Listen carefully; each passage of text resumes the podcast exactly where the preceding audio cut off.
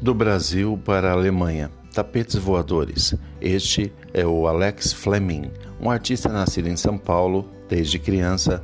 Viajou bastante, pois seus pais eram é, pilotos de avião.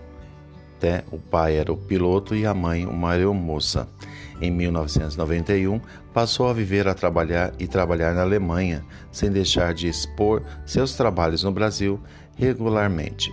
Os tapetes voadores do artista são trabalhos que criou ampliando estampas de tapetes orientais em contornos de aviões.